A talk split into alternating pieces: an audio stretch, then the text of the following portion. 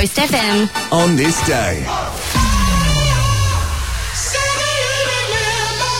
Okay, today, Angela Lansbury, the English born American actress who starred as Jessica B. Fletcher in Murder She Wrote. She turns 92 years old today. Tim Robbins, the US actor whose films include The Shawshank Redemption. It's got to be in one. everyone's top 10, Absolutely. that movie. Also played um, the player. Erik the Viking, and he was in Top Gun as well. He's 59. Gary Kemp, the guitarist with British band Spandau Ballet, he's 58 today. Flea, the bass guitarist with US group Red Hot Chili Peppers, is 55. Do you remember when he started in uh, Back to the Future? He was one of the um, uh, Biff Tannen's like goons. really? Yeah, he I have to was. rewatch that now. Wendy Wilson, the US singer and vocalist with Wilson Phillips, is 48. Jonathan Heder, how can we forget him? US actor who starred in Napoleon Dynamite, Blades of Glory, and The Benchwarmers. He's 40 today. John Mayer, US singer, songwriter, and guitarist. He's 40 as well. And Casey Stoner, the Australian motorcycle racer, is 32. And my little brother is having his birthday as well. Oh. Happy birthday, Paul. Whoa, awesome So name, buddy. it's not you, well obviously. Played. well played, sir.